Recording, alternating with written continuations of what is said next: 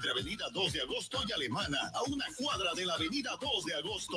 El auténtico sabrosón. Pedidos al 766-29-819. ¡Qué ricos que son! Esta es la hora satelital en Fides. Es la hora 20, 6 minutos. Fides Santa Cruz. Hacer crecer tu negocio Remodelar tu casa o comprar el vehículo de tus sueños ahora es mucho más fácil, pues nuestra experiencia y solvencia nos permiten ofrecerte el crédito que siempre anhelaste, ayudarte a cuidar tu dinero, financiar tus sueños y brindarte ventajas y soluciones reales a tus necesidades financieras. Somos tu cooperativa de ahorro y crédito Jesús Nazareno. Visítanos hoy mismo. Estamos para servirte. Cooperativa de ahorro y crédito abierta Jesús Nazareno RL. Nuestro interés es usted. Esta entidad es supervisada por ASFI. No, no firme por firmar. Antes consulte con su abogado. Es un consejo de Marco Antonio Jaimes Mier, abogado litigante, asesoramiento jurídico en general. Calle Celso Castedo y Beni, edificio Platinium, celular 709-51864, teléfono 335-3222. Grupo Fides Satelital transmite desde calle Mercado número 457 en Santa Cruz de la Sierra.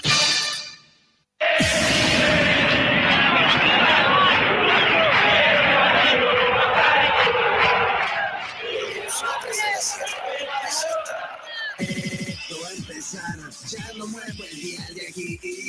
Toda la emoción del deporte, solamente que la vivirás. Jornadas deportivas, jornadas deportivas, jornadas deportivas, jornadas deportivas.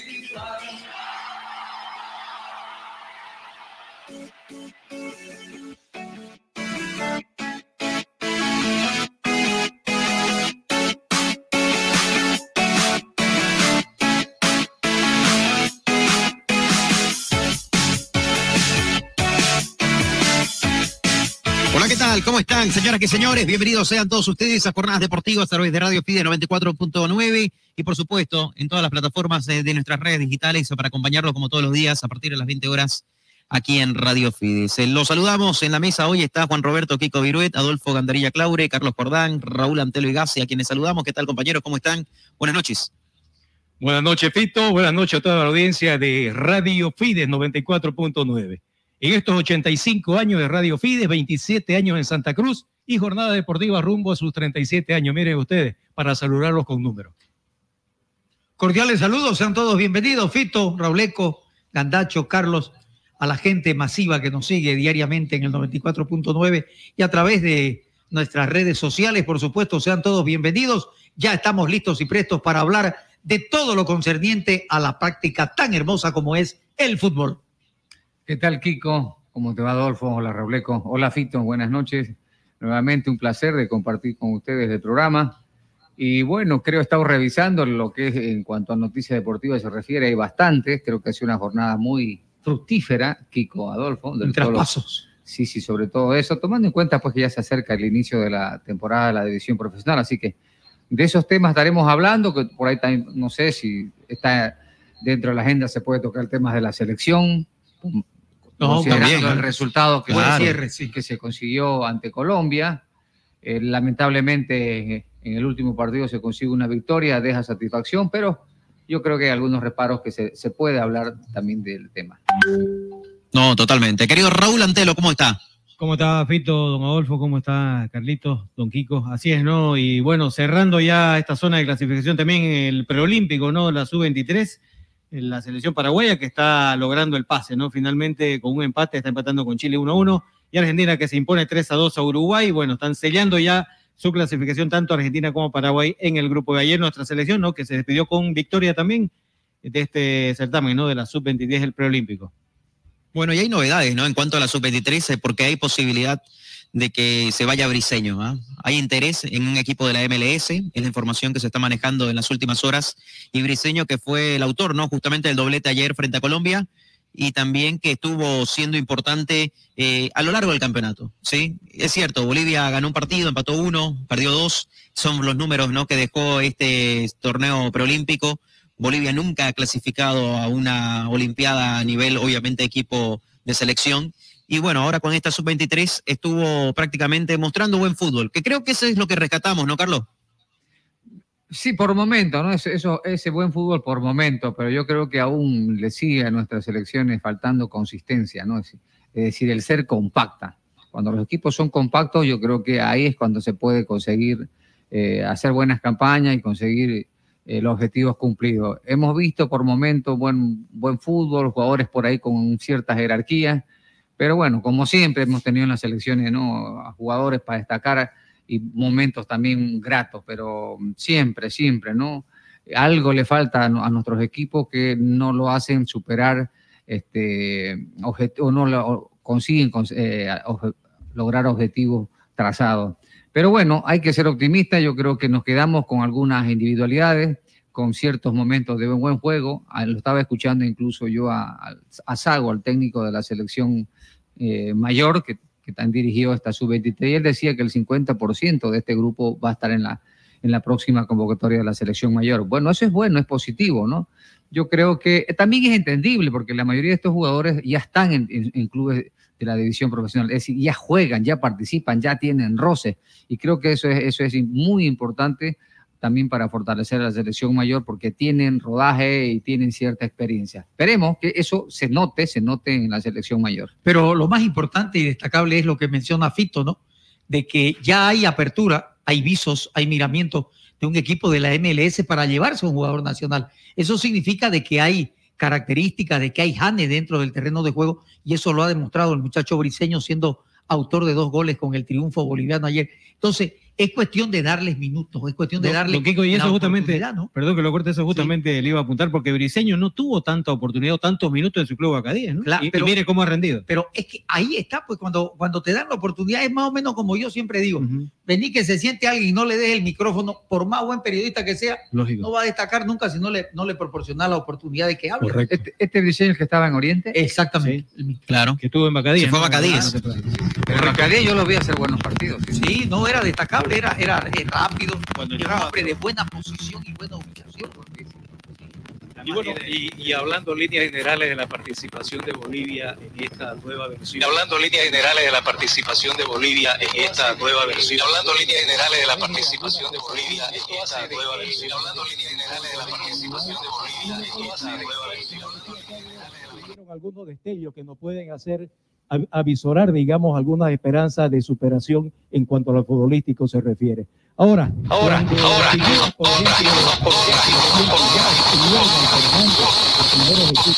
otros que se van a sumar, lo importante sería de que se consolide, como dice Tito también, y está al lado del micrófono, no, no se lo das, pues bueno, no podés participar. Entonces, cuando ya vos tenés la opción de tener minutos, de tener un poco, que te digo yo, de continuidad, eso te va dando seguridad te va dando la confianza necesaria para poder desarrollar lo que efectivamente vos podés dar. Algunos nombres que se destacan, claro que sí. Diseño, como dicen ustedes, apareció con dos goles. Pues bueno, ojalá que no sea un ojalá que no sea un ojalá que no sea un ante la exigencia de un equipo que ya ahora le ha puesto los ojos, está con cierto interés en contratar su servicio, ojalá que sea también con una respuesta favorable. Y favorable no solamente para él. ¿Por qué? Porque eso puede abrir las puertas también para que se puedan fijar desde el exterior, en este caso, por algunos otros nombres que podrían ser importantes. Pero figuras siempre hemos tenido, ¿no? Yo creo que eso, es la satisfacción que nos, nos queda de estos torneos, por más que no clasifiquemos a, un, unos Juegos Olímpicos o a un Mundial de la categoría. Eh, pero otro dato, por ejemplo, el Chico Navas, que juega en Brasil para mí me parece un fantástico delantero. No un delantero de área, pero sí un, un, jugador de punta muy interesante, con buen, buen eh, delantero por afuera. Lucas Chávez, que ratificó que es un extraordinario, ni qué decir de. Y alternó la selección principal, ¿no? Principal, ¿no? Gabriel Villamil, ¿no? En, en, el medio, que por algo está, lo ha sido fichado por, por Liga de Quito. Entonces yo creo que son las cosas que nos dejan no satisfechos, que nos da un poco de orgullo de, ver que tenemos se con la jerarquía. Positivas, se porque vos los ves y se nota que tienen jerarquía, tienen la calidad como para, para seguir creciendo. Entonces, ojalá, ojalá que yo digo que estas cosas siempre deberían enseñarles, sobre todo a la dirigencia y al, que son los que toman decisiones, ¿no? De que ese es el camino, Tenés, tienen que trabajar más que el resto, si, ver, no sé, programar de, de alguna manera las temporadas de- y darle el tiempo a estas selecciones menores, el tiempo más que el resto de otras que tienen otras selecciones. Yo creo de esa manera es que nuestro chico, eh, y campeonato, por supuesto, porque nada sirve juntar a los chicos estos- si no estos ya no vienen, son nuestros chicos, ¿no? si no tienen... Estos ya no son chicos. No, no, yo me refiero a las menores, porque en, la- en las otras categorías tampoco nos ha ido bien, ¿no? No nos ha ido Ahora, bien. ahora acá yo creo que hay un punto importante que es el que deberían ver los dirigentes, porque el tema este es dirigencial, porque ellos son los que dirigen, ellos son los que supuesto. programan, los que organizan, los responsables de todo el andamiaje futbolístico que hay en el país. Entonces, si periódicamente esta selección sub-23, por ejemplo, es convocada para algún partido durante el año, no esperar solamente días antes de un torneo internacional, en este caso como la cita del preolímpico, para tener que juntarlos y jugar. Entonces, si ellos durante el año tienen un programa que pueden llevarlo periódicamente a que tenga roces internacionales, yo creo que eso siempre va a ser muy saludable, porque eso va a ser el reflejo al final, cuando ya en las competencias oficiales puedan poner ellos todo lo que puedan haber aprendido durante todo ese, ese, ese trayecto. ¿Briseño de qué? ¿De dónde? ¿Es, es Tawichi? No sé si conocen ese dato ustedes, si Briseño es, fue cedido a la Academia de Tawichi a Oriente Petrolero, ¿cómo llega a Oriente Petrolero? ¿O es un jugador de la cantera? Buen dato que por ahí tendríamos que averiguar porque eh, Nava, también creo que es del... eh, nació, nació acá en Santa Cruz del... ¿Cómo es? Se llama esa famosa escuela de fútbol, de- liderada por españoles, 2022. Ah, la 2021. Me proyecto parece, ¿no? 2021. Lucas Chávez Tawichi. Bolivia, Eh, 2022. Romero es de Blooming, el otro también, le- llama Durán. de Podríamos decir que tienen buena Pero procedencia. Durán, Durán no es de Blooming, ¿no? Durán viene de una escuela de, del Trini- Beni, Trinidad, de, correcto. de- de- Trinidad. de Riberalta, Sí, ya, y viene, y es de los, de los, por ejemplo, Pero es un chico juvenil que pasó de, Sí, la, de- de de la esa ya- división juvenil a la primera y plantel. eso, ¿no? y eso es lo bueno, por ejemplo, de este muchacho, este Petete, ¿no? No, no es Petete, Petete ya. Ah, de Chino tiene, Mendieta. De Chino Mendieta. Su. Él es el que va y hace como, como un seguimiento de Cazatalento, que Sí. ahora se ha sumado Limber Gutiérrez a ese proyecto que tiene Blooming. Y él es de los que va y va por San Ignacio, va por la provincia. Y va. Ahora se va, a- se ha ido, se fue al Beni y se fue a Pando y él, es- Durán es uno de esos. Incluso hay un, hay un chico hermano de, de Durán que es arquero, que le está siguiendo los pasos al hermano. Cualquier rato también por ahí lo vamos a ver. ¿no? Exactamente. No, yo ahí. creo que esa es la forma, ¿no? Pero de eso se trata y de traerlo acá y darle, ¿no? El apoyo necesario, porque venir a, que vengan acá y de pronto olvidarse de ellos es más de lo mismo. Por ejemplo, este, ¿cómo se llama el muchacho, el delantero que está por este, el que llegó a Destroyer? Eh, ¿En- ¿Ahora? Ahora. Ahora, ahora recién. no, y ahora ya está, pasó a Bolívar, estuvo en la U de Vinto, Ah, que se ha ido afuera, ¿no? se fue Este, afuera. Este, El crepito, pues. Ábrego, Ábrego, Ábrego. Ábrego, sí, sí. por ejemplo, su hermano, su hermano de Ábrego, A Víctor Ábrego. este, Víctor Ábrego, sí. Víctor, Víctor Alonso Ábrego, su hermano es delantero también y juega en La 24, 24 de la septiembre. asociación, un ¿no? equipo Sí, de- sí. Menor que, que Víctor. Sí, menor, menor, menor. menor que Víctor. Eh, ellos son de San José, chiquito, y la gente dice que son de Pailón. ¿Cuál es la, la historia? Yo le pregunté al muchacho, porque pues, a mí me gusta hablar con conocimiento de causa. Le digo, a ver, sacame una. No, me dice. Lo que pasa es que Víctor, cuando tenía 15 años, se vino de San Ignacio, San José. a- de San José A Pailón. a Pailón, me dijo, porque Don Chino Caballero ya le había visto un equipo y lo, y lo, y lo iba a hacer jugar en uno de los de Modesto Molina.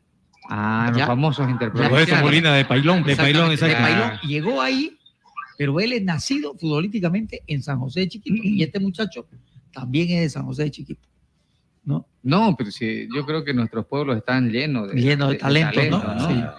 Y ahí está el ojo, digamos, clínico de la persona que hace el seguimiento para ir a descubrir esos talentos. Y no solamente descubrirlo, ¿no? Darle la oportunidad, porque esa es la cosa. Ahora estamos trayendo, digamos, en el fútbol boliviano, Puro pu- centroamericano. puro centroamericano. Estamos recurriendo, digamos, a lo que nosotros podríamos tener acá y darle la oportunidad. No estoy en contra de que venga, bueno, al final de cuentas, pues el fútbol es, es- la universalidad del fútbol hace eso, pero yo creo que la prioridad debería ser nuestro talento, aparte que nos puede resultar más económico.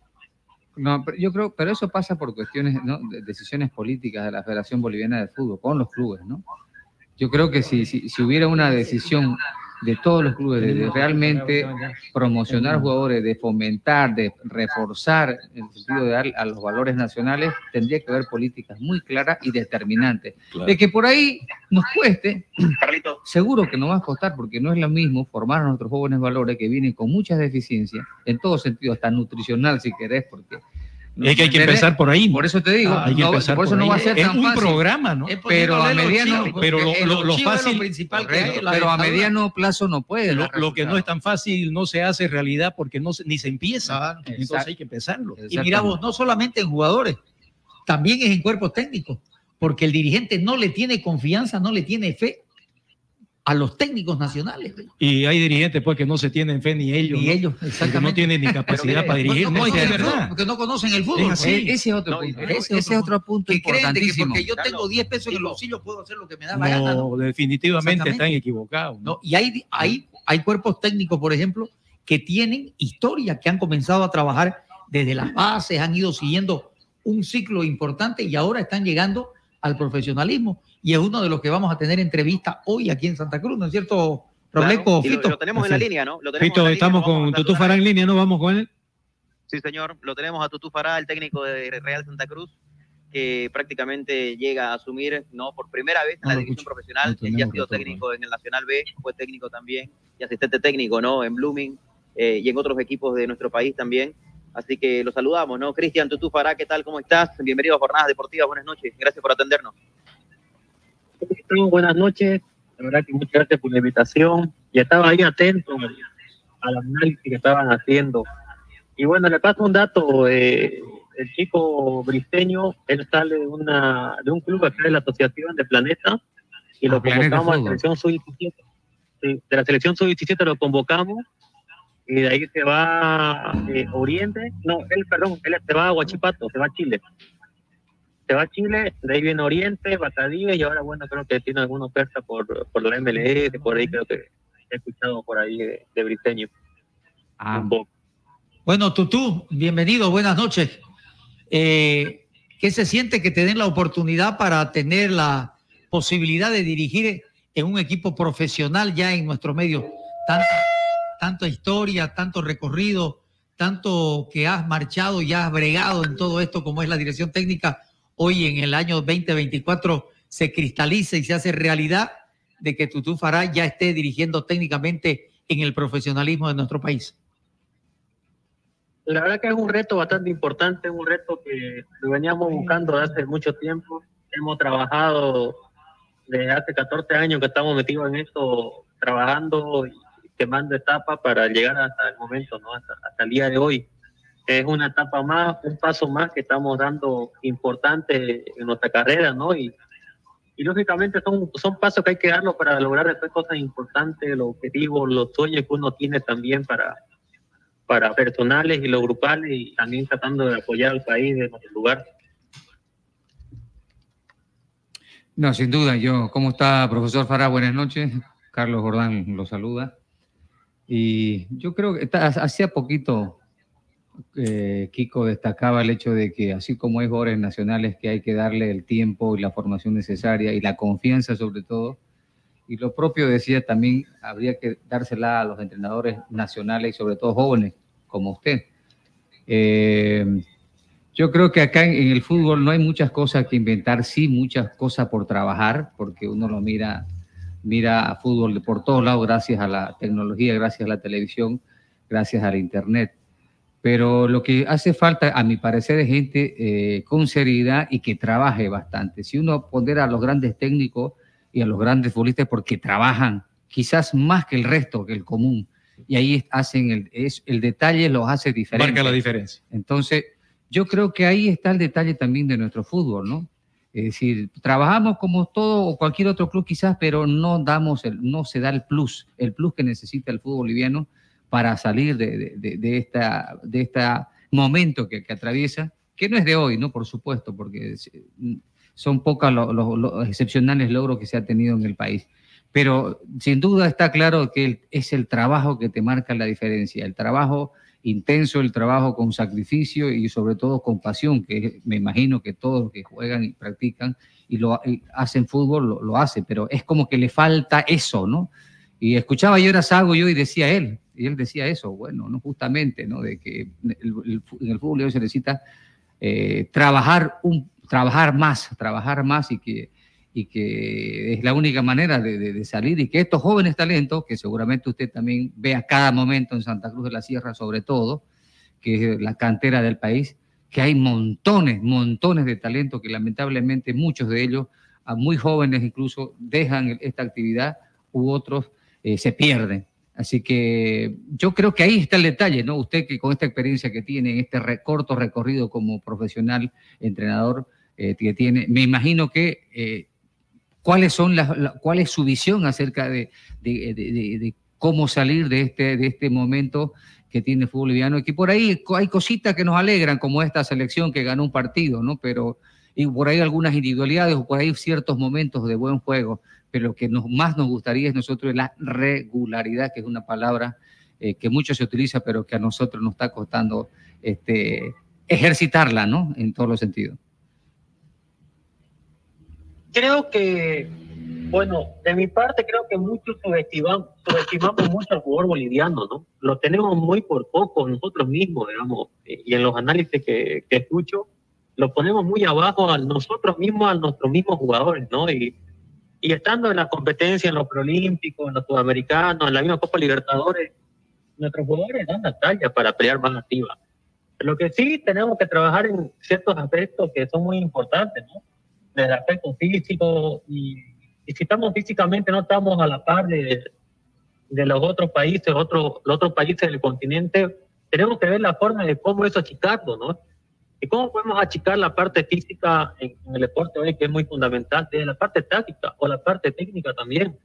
Si nosotros conseguimos que nuestros jugadores tácticamente sean superiores a los otros países, vamos a tener jugadores que compitan mucho más, ¿no?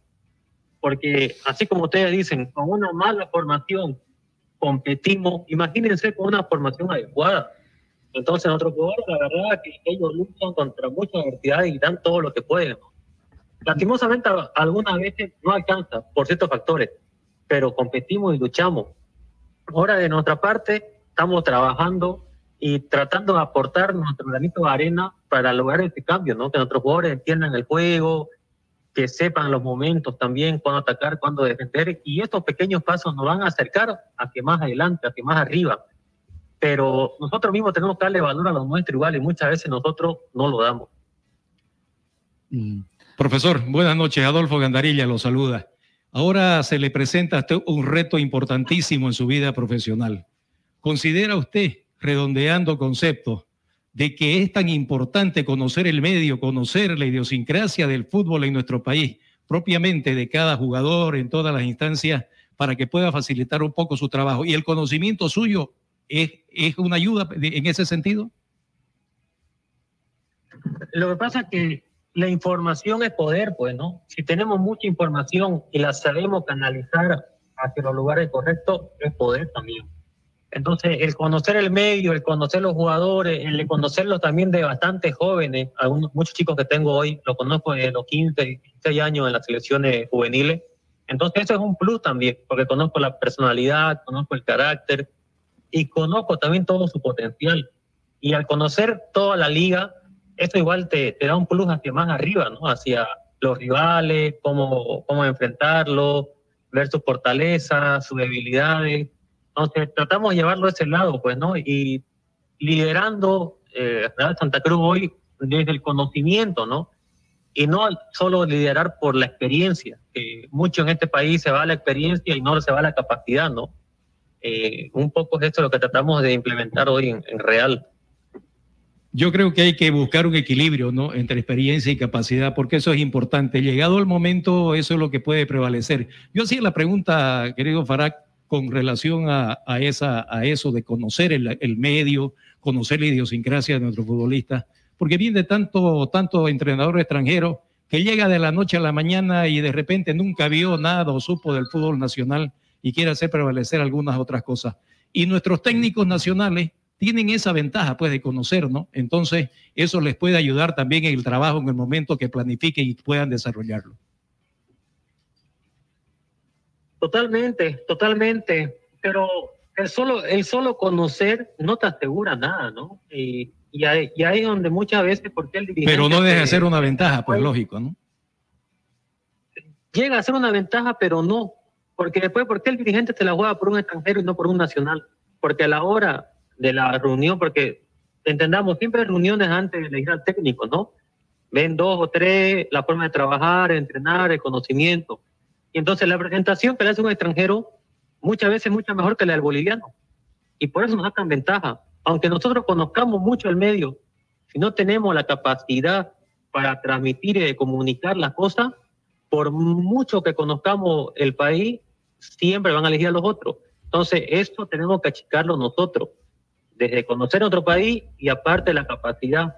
Porque si no hay capacidad acompañado un poco con la experiencia, igual no sirve de nada, pues, ¿no? Bueno, el reto lo tiene usted ahora, ¿no? Cristian Tutú Fará, ¿qué diagnóstico es el que has hecho cuando llegaste a Real Santa Cruz? ¿Cómo ves el plantel? ¿Contás con los jugadores que deseas? ¿Vas a pedir un poco más? ¿Cuál va a ser de aquí en adelante ya lo que va a tener eh, Tutú Fará en- en Real Santa Cruz? La verdad que Real es un club que tiene un contexto diferente a todos los clubes de Bolivia, ¿no? Todos los años siempre se reinventa, se rearma, porque a través del, buen rendimiento de muchos futbolistas se van, pues, ¿no? Se van a otros clubes, buscan otras cosas también.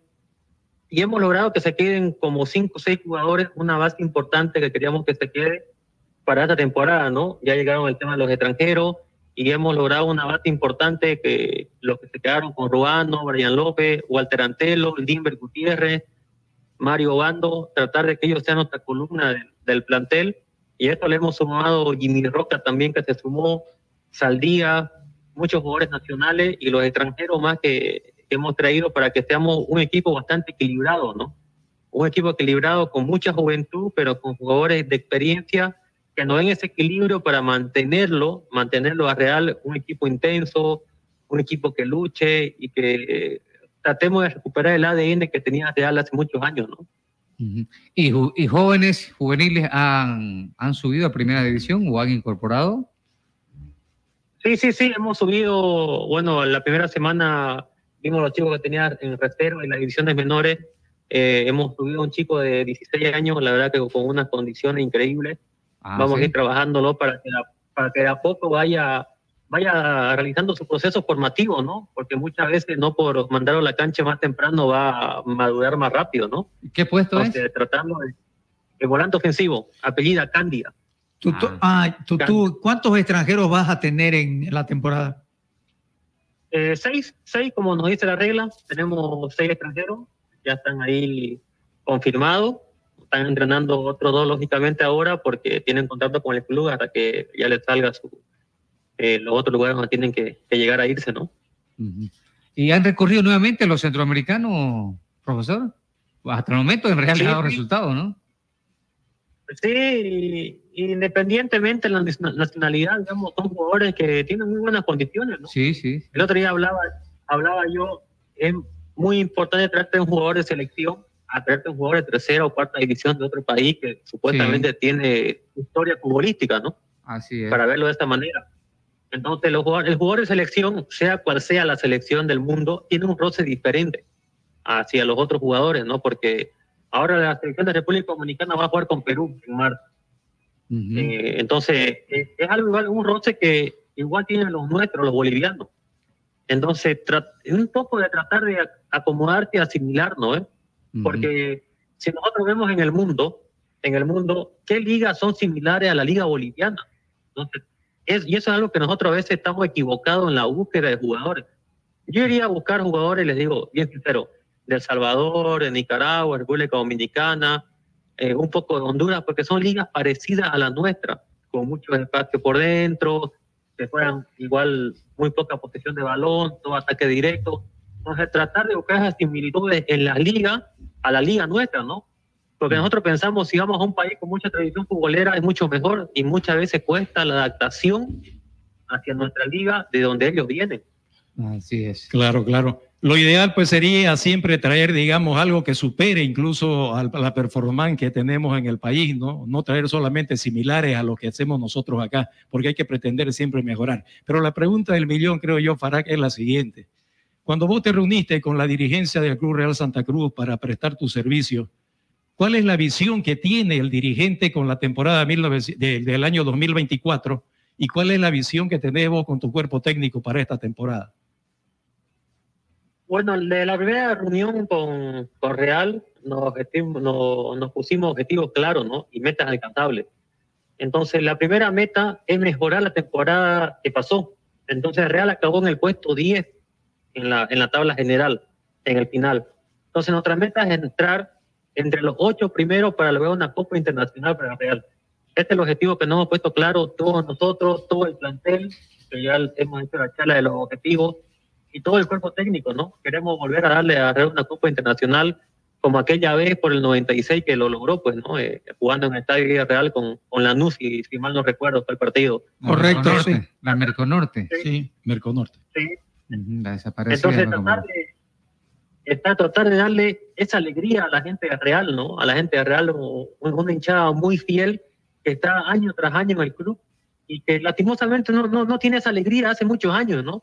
Tratar de poder llegar y darle esa alegría a la gente Real y, y todos juntos, ¿no? Como siempre digo, el camino siempre va a ser largo, pero si tu compañía es buena, el camino es más, más llevadero y puedes lograr muchas cosas importantes. Profesor, algo importantísimo en el fútbol. ¿Cómo está su cancha? La verdad que la cancha está buena. La verdad que la cancha está buena para entrenar, está en perfecta condición ahí el, el canchero Fidel, que tiene muchos años en el club, eh, hace magia para que nuestra cancha siempre esté en óptimas condiciones. La verdad que es un excelente canchero. Y bueno, estamos trabajando en ella, ¿no? Ahora, igual me imagino la pregunta por lo de carnaval. Así que. Sí, porque no lo va a poder usar su cancha, ¿no? El inicio del Va- torneo. van, a, van a carnavalear tú, tú ahí, ¿no? No, y además la pregunta está porque usted sabe que se han quejado varios entrenadores el año pasado por, por la cancha Real Santa Cruz, por el mal No, estado yo, yo, no sé, yo no sé, pero eh, a veces tenemos mucha queja nosotros y yo lo que, lo que estoy tratando y lo que estoy haciendo es de ocuparme de las cosas, no de quejarme de las cosas.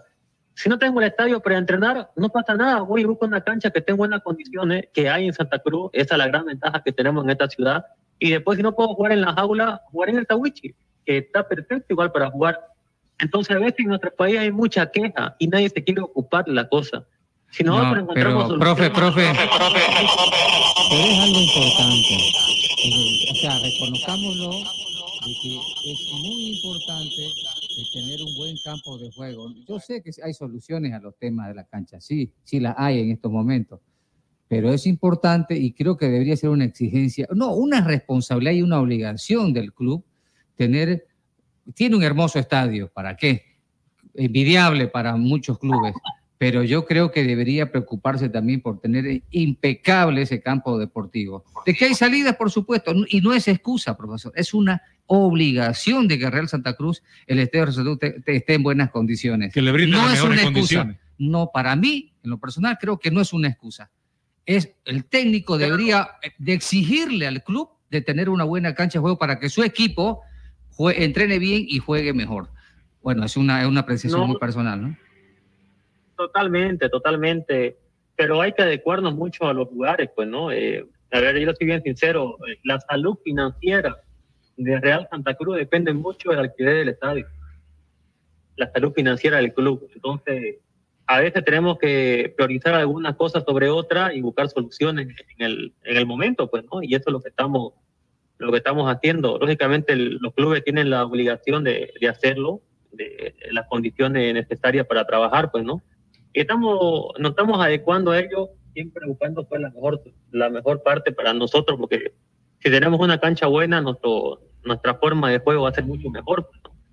Porque hay algún entrenador, hay algún entrenador que le gusta la cancha mala, ¿no? Porque le conviene igual la forma de juego, no cada quien con su visión de juego.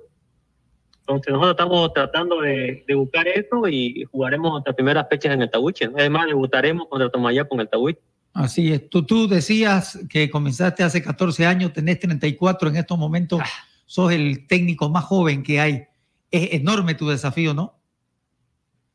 Sí, sí, la verdad que y es un desafío bastante lindo, ¿no? Bastante lindo porque estamos, estamos confiados que con mucho trabajo, con mucho esfuerzo podemos lograr, podemos lograr cosas, ¿no? Eh, hay muchas historias que, de superación que esto igual no son una motivación para nosotros, ¿no? Son pasos a seguir que tenemos que, que hacerlo, ¿no? Y, y muchas veces eh, la edad cronológica eh, que podamos tener no, no, no tiene que determinar lo que podamos lograr más adelante. A eso quería llegar tú. Contanos la historia de cómo comenzaste, porque eso es bueno que la gente sepa que no, no es de la noche a la mañana que vos estás como director técnico, que has tenido realmente un trabajo desde abajo, ¿no? Comentánoslo desde tu inicio. Bueno, eh, yo comencé un club de tercera ascenso que era Virginia, antes que lo compre el proyecto 2022, de ahí paso a Bolívar.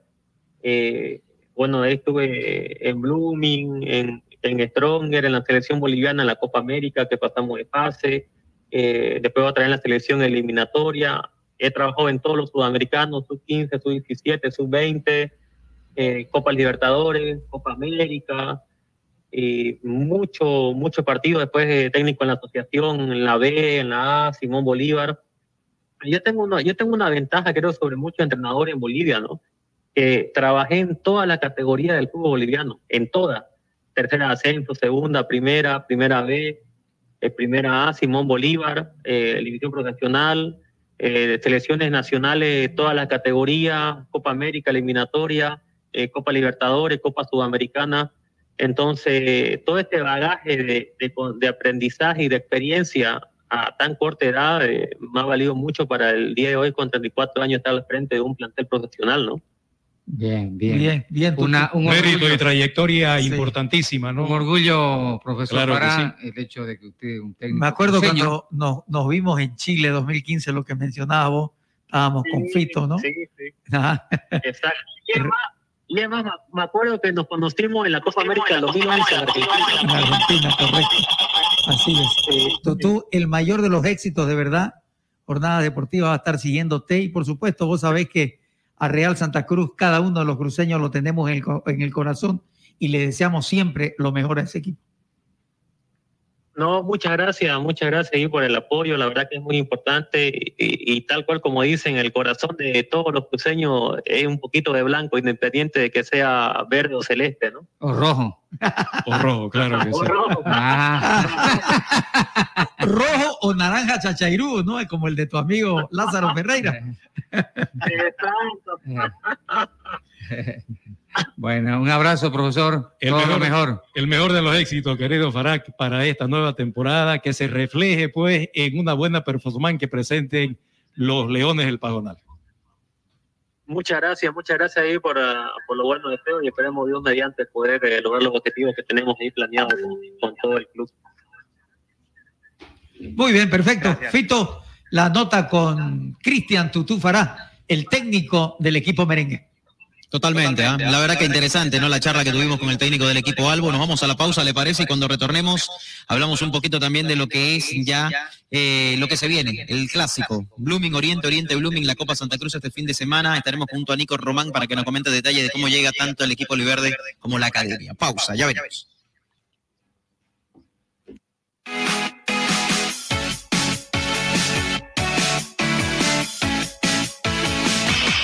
Estamos de vuelta para mantenerte bien informado.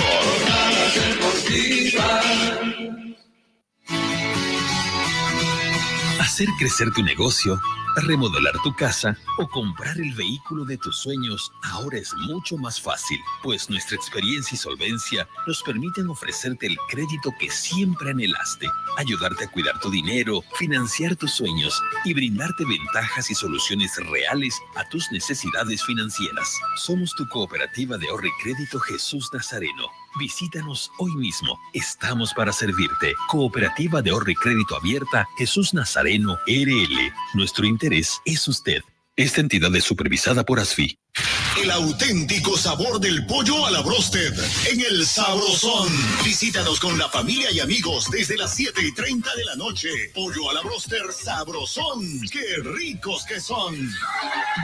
Quinto anillo entre Avenida 2 de Agosto y Alemana, a una cuadra de la Avenida 2 de Agosto. El auténtico Sabrosón. Pedidos al 766-29-819.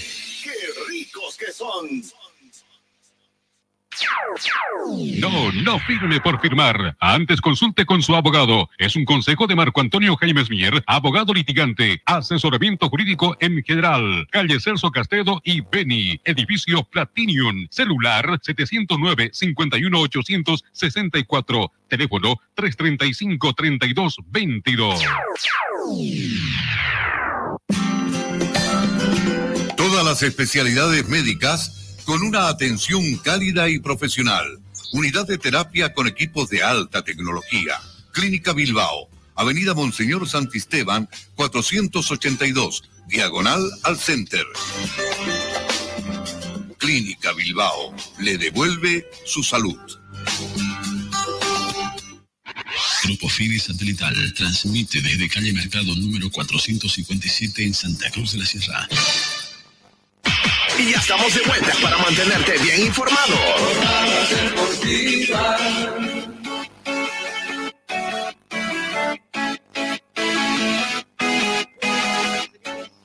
Seguimos con más aquí de Jornadas Deportivas.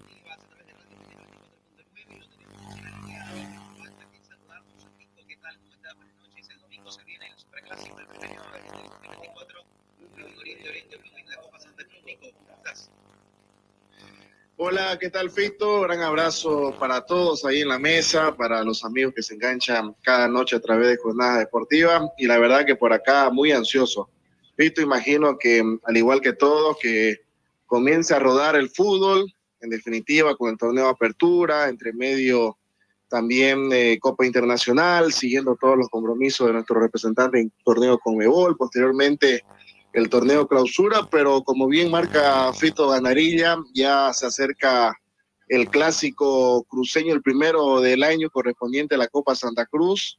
Y bueno, ahora conversando con varios amigos fanáticos, por supuesto, de Oriente Blooming, yo les comento que hay mucha expectativa, hay mucha expectativa sobre este partido y vamos a ver en definitiva qué ofrece Blooming Oriente.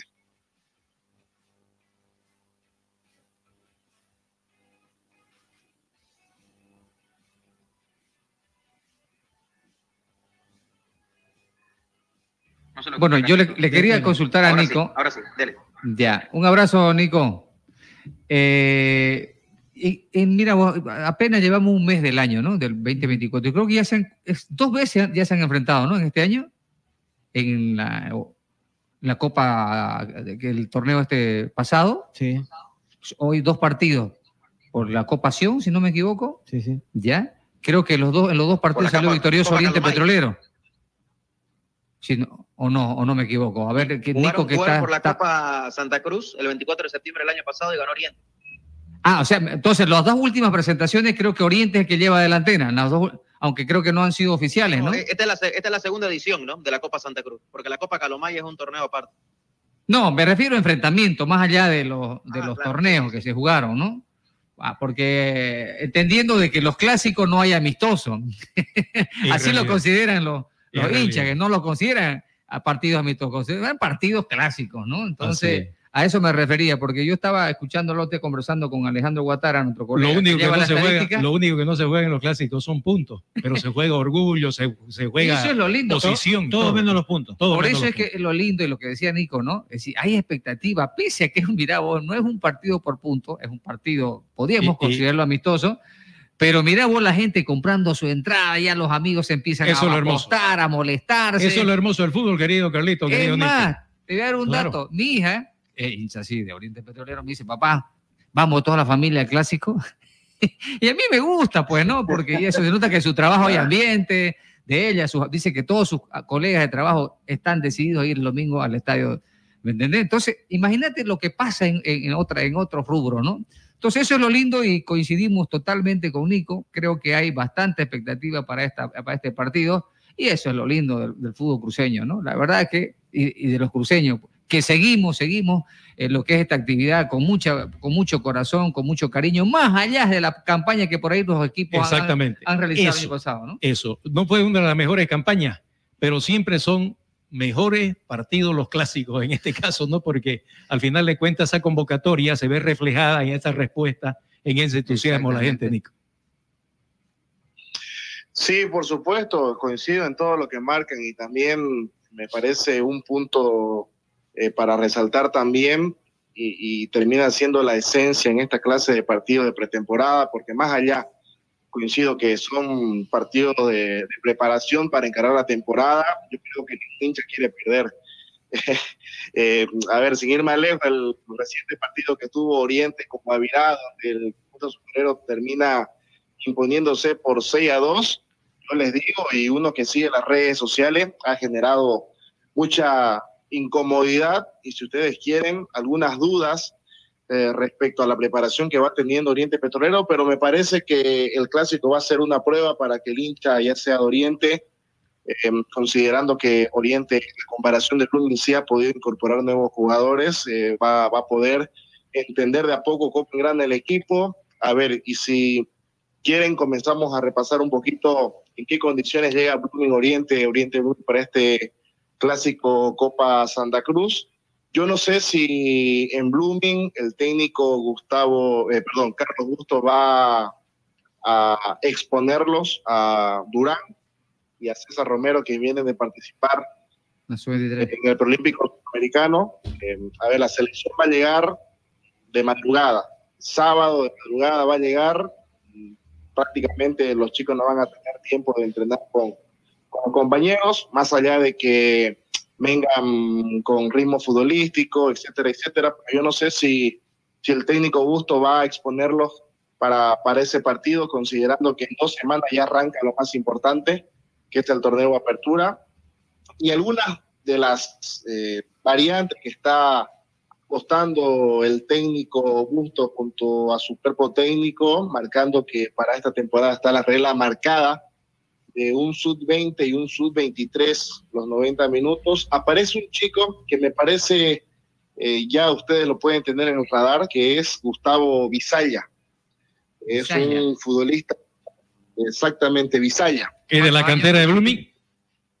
Exactamente, es un chico que, que viene de la cantera de Blooming, que en los partidos amistosos eh, me comentan que se ha desempeñado de muy buena manera y pasaría a ser lateral izquierdo. El técnico lo ha, lo ha utilizado lateral izquierdo, a ver, supliendo ese lugar que Durán ha dejado por el tema de la selección.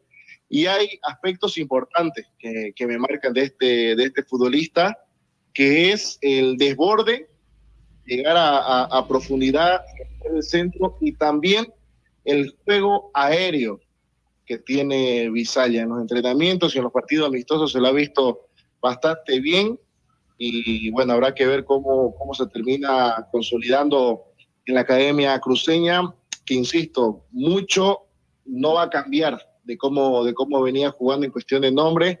La defensa básicamente sería la misma con Becerra por derecha, Richard Gómez y La Cerda en el medio terreno y por izquierda eh, puede aparecer el chico Visaya que viene entendiendo el equipo titular. En el medio terreno, inamovible, como fue gran parte del 2023, el mexicano Arquímedes Figuera. Y aquí existe la duda, porque, a ver, ha probado bastante Carlos Bustos, y si quieren, ustedes nos detenemos ahí para, para analizar y opinar, es quién sería el acompañante, si Pedro Siles o Richard Spenjay, que regresa, Que regresa a a Blooming. Blooming y luego por Palma Flor. Claro, ya eso de- dependerá de cómo ve al rival, de qué quiere de su equipo, ¿no? Si quiere, si quiere generar más control de pelota, me imagino que el ideal es Siles, ¿no? Claro. Pero si quiere Claro. marca, si quiere salida rápida, sin duda que Spenheim se la puede dar. ¿no? Pero va a depender del dibujo técnico, táctico, digamos, que imponga ¿Qué otro precisamente el técnico, claro que sí, ¿no? Y las pretensiones que tenga y bueno, se planifican los partidos pues también de acuerdo al rival, ¿no? Porque uno propone y también el otro, el, el contrincante pues responde, ¿no?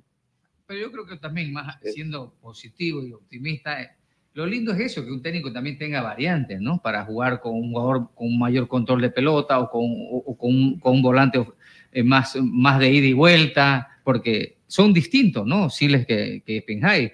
Eh, Spenhai es más de ida y vuelta, de salida rápida, el otro es más de, de administrar la pelota, de pases profundos, de muchos pases filtrados. Es decir, tenés virtudes en ambos jugadores, ¿no?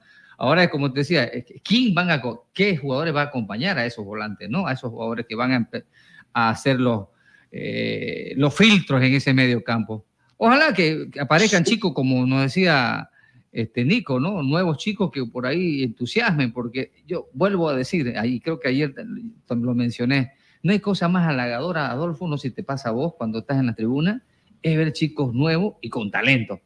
Y que te pinten eh, la cancha y vos digas, ese muchacho va a dar. Ojalá, ojalá, ojalá, que, para eso. Ojalá que, que, se dé frecuentemente esto de tener que promocionar, ¿no? Y también esas oportunidades estos muchachos no las pierdan, ¿no? La tienen Porque ahí está, por ejemplo, Durán ahora no va a estar eh, o de repente no va a poder participar en el clásico, este clásico que, que no se puede decir que no, no tiene nada amistoso porque lo único que no se juega son puntos porque lo demás es orgullo, etcétera, ¿no? Y ahora, por ejemplo, ese, ese otro muchacho que mencionó Nico, juega en el puesto precisamente de Durán. Entonces, ya hay ahí, de alguna manera, un contrapeso. Viene, digamos, no voy a decir, eh, para utilizar una palabra muy dura, pugna, pero sí pretensiones de quedarse con un puesto. Y todo va a depender del momento también de la respuesta que tenga X o Z jugador para ganarse la posición. Ya le mete presión, ¿no? Y, y, bueno, Nico, y, Nico, y, mirando, ¿cómo estás, Nico? Raúl, te saludo. Mirando el arco de Blooming también va a haber movida, ¿no? Porque no está Johan Gutiérrez, ¿no? Lo han prestado y bueno, ahí tendrá también otro abanico de posibilidades los chicos que vienen de la cantera, ¿no? Que Blooming está sacando buenos arqueros, ¿no? Blooming está sacando eh, Exactamente. Así sí, a ver, eh, eh, escuchando a los protagonistas y, escuchándolo principalmente a Carlos Bustos, está muy conforme con, con el plantel que, que tiene y, y, él respalda eso porque manifiesta que se ha, que se ha mantenido una base, una base ya, ya consolidada, que, que ya entiende lo que el técnico pretende y ya con un trabajo de pretemporada y otros métodos que se puedan aplicar, eh, el cuerpo técnico junto al plantel consideran que, que, que, se va a poder desarrollar más lo que se pretende. Sí hay que resaltar que se fueron eh, jugadores clave. Me parece que uno de ellos, el principal es Gastón Rodríguez, porque termina siendo su goleador. Así es. Y el que pintaba para hacer recambio, José Luis Sinisterra, si bien no es un 9 natural, pero las veces que el técnico ha apostado por él, lo ha utilizado en esa posición, tampoco está. Y Blooming, ante la eh, nula posibilidad de, de, sumar jugadores, es por eso que trae a Denis Pinto de Vaca 10, que recordemos, él se había marchado a mitad de año porque no tenía espacio en el equipo de Bustos. Si la memoria no me falla, solo termina jugando un par de minutos en ese partido frente a Blooming que termina cayendo por 3 a 0, perdón, el partido frente a The Strongest que termina perdiendo por 3 a 0 en el Tawichi y luego no tiene, no tiene más, más eh, minutos de juego. Luego de su campaña en Bacadíes que retorna porque también tiene contrato y porque también Blooming no puede despoblar esa zona. Ahora, yendo por puesto, en el arco igual un Johan Gutiérrez que tuvo muy poca participación, pero que sí terminaba haciendo buen recambio en Blooming. Habrá que ver cómo se termina eh, preparando en ese sentido la Academia Cruceña, un Braulio Uraesaña que prácticamente no se puede lesionar ni resfriar, porque si no Blooming la, la puede pasar mal. Eh, de ahí en adelante, a ver, la Academia Cruceña... Eh, más allá de que tenga eh, recambios en el medio terreno también, tiene la posibilidad de, contar con, con Rafinha, luego de esa novela que parecía terminaba por otro rumbo. El brasileño va a continuar, van a intentar em, en este tiempo naturalizarlo para permitir ese equipo de extranjeros y a mitad de año cuando Blooming pueda ya inscribir nuevos jugadores, poblar esa zona. Siguiendo por el repaso del posible 11 que puede presentar Carlos Bustos, una de las eh, modificaciones que, que, viene, a ver, eh, probando el entrenador es bien Cuellar por la banda izquierda y por derecha reaparece Centella, que en este último trajín sí ha tenido algo de, de, protagonismo porque, a ver, también hay que recordar al público que nos sigue que Durán este año ya deja de ser sub-20 pasará a ser sub-23, al igual que Romero, y entonces en la cabeza del técnico tiene que probar la alternativa de sub-20, que bien aparece Centella por derecha o también el chico Ewes en la ofensiva, como nueve. Ramiro Ewes, delantero, creo que es volante, ¿no? No, delantero. Delantero. Delantero. Delantero y me han dado muy buenas referencias de él. Muy sí, sí, también yo he escuchado bastante cosas positivas de este muchacho. Bien, si le tiene el técnico confianza, Nico, esperemos que eso suceda, ¿no? Aunque por ahí cierto, a- con algunos aditamentos nomás, como el caso, el caso del juvenil que vos mencionabas, eh, como sabe- entendemos que Blooming ya no puede fichar por ahora, así que con todos los que están en casa, ojalá que nuevamente el técnico de Blooming eh, pueda mostrar otra cara en relación a lo que se vio el año pasado, porque a prácticamente el mismo plantel, ¿no? Eh, con algunas... Y ahora hay que agregar la, la fortuna o la suerte que a veces se necesita en el fútbol y que en esta ocasión Blooming la, la ha tenido Carlitos y es iniciar esta temporada bajo este formato, eh, el torneo de apertura que tan solo se va a contabilizar ocho partidos para la tabla acumulada y que en definitiva va a ser la que la que marque el destino del descenso directo e indirecto, porque en un torneo largo, iniciar un torneo largo todos contra todos, me parece que el equipo de la Academia Cruceña puede, puede quedar corto. Claro, más allá del, del tipo de torneo, porque Nico, hay que recordar que históricamente es donde mejor le ha ido a los equipos cruceños, no solo a Blooming, ¿no? Y obviamente esto en la Sí. sumatoria de los puntos, porque el torneo largo es el que más va a sumar para el tema del promedio, ¿no? Los tor- los bueno, no promedio, pero sí para el tema de. Claro, los torneos cortos en definitiva le han resultado, digamos, más Claro. de beneficio a los equipos cruceños. ¿Será que, ¿Será que Carlos Busto eh, por ahí tiene la idea de romperla o la dirigencia de Blooming a mitad de año? Porque van a tener que contratar ahí, ¿no? Claro que sí. Ahí va a tener que Sí. sacar la cacha para contratar. La Claro. Bueno, hay que Esa aguantar. parece que están vacías hace rato. Tienen que romper la Blooming. Tiene que juntar. Tiene que romper el chanchito. seis meses para, para conseguir. eh, un Juntar el chanchito para romperlo, ¿no? Lógico, un, co- un colchón fuerte, ¿no? Sí, sí. A meterle con lo que tiene ahora y esperar el refuerzo a medio año, ¿no? Para consolidar seguramente lo que pueda hacer y hacemos votos para que así sea una Oh. buena performance del equipo. de Yo desearía que estos chicos, lo que, que han jugado el año pasado, exploten de una vez. ¿No? Se dice, en, en el fútbol se dice eso, una vez que exploten, ¿no? El año pasado fue de prueba, ¿no? Entraron algunos minutos, pero que este año es de consolidación. Lo que más realmente desearía es, es eso, que estos muchachos La que tuvieron oportunidad se consoliden en esta temporada y ya evitemos de traer esos jugadores extranjeros de tercera línea, que la verdad muy poco, salvo excepciones, eso sí, en eso yo eh, coincido con algunos refuerzos que, que han dado, han dejado huella en el fútbol nacional. Pero deja ya de contratar esos jugadores de tercera, cuarta categoría. que- Ahora, hay que no jugadores, nada. hay jugadores juveniles en Blooming, y esto no, lo, no me lo estoy inventando, que han dado más resultados que los extranjeros. Claro. Entonces, este, lo bueno que tiene Blooming es que el jugador que entra a probar suerte o a, a mostrarse, este, es muy orgulloso de la camiseta.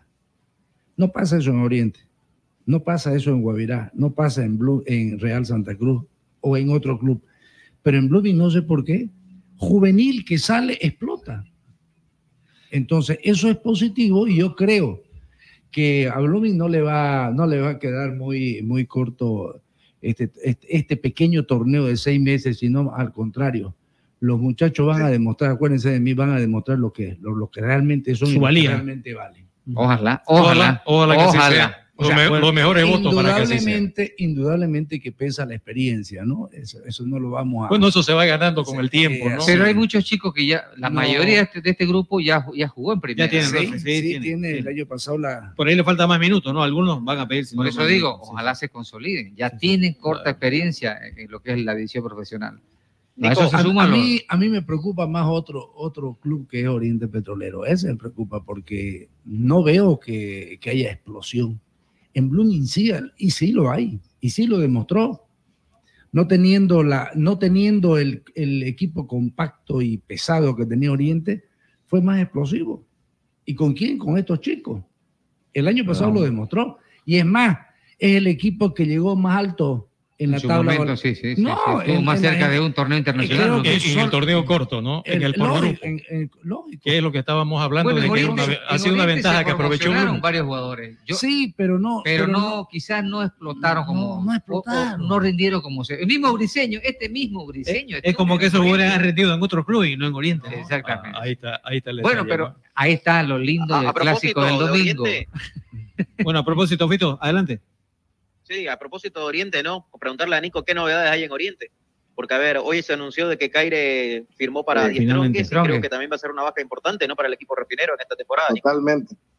Totalmente. Y, y, a ver, termina yo creo siendo una, una sorpresa no digo la salida, sino la incorporación de, de Maximiliano Caire a Strong. Es un equipo que ya está eh, básicamente hecho, eh, una zona donde ya está poblada, pero sin embargo el Tigre decidió reforzarse con Caire, que aparte de ser eh, argentino juega como naturalizado, entonces ese puesto no, no le va a pesar para nada y me parece que termina siendo el plus para que Maxi Caire pueda arribar a, a Chumani. A ver, lo, lo de Maxi Caire, a comparación de, de otros compañeros, él se paró firme contra la dirigencia con la intención de que económicamente se pueda resolver las deudas que, que vienen arrastrando desde el año pasado, entre tres, cuatro meses, aparte de los bonos por clasificación a Copa Internacional. Esto digo de anteriores gestiones, no de esta. De anteriores gestiones y otros premios que, que siempre se acuerdan internamente. Nada de eso ha pasado, al menos la información que yo tengo no, no se ha concretado nada de eso.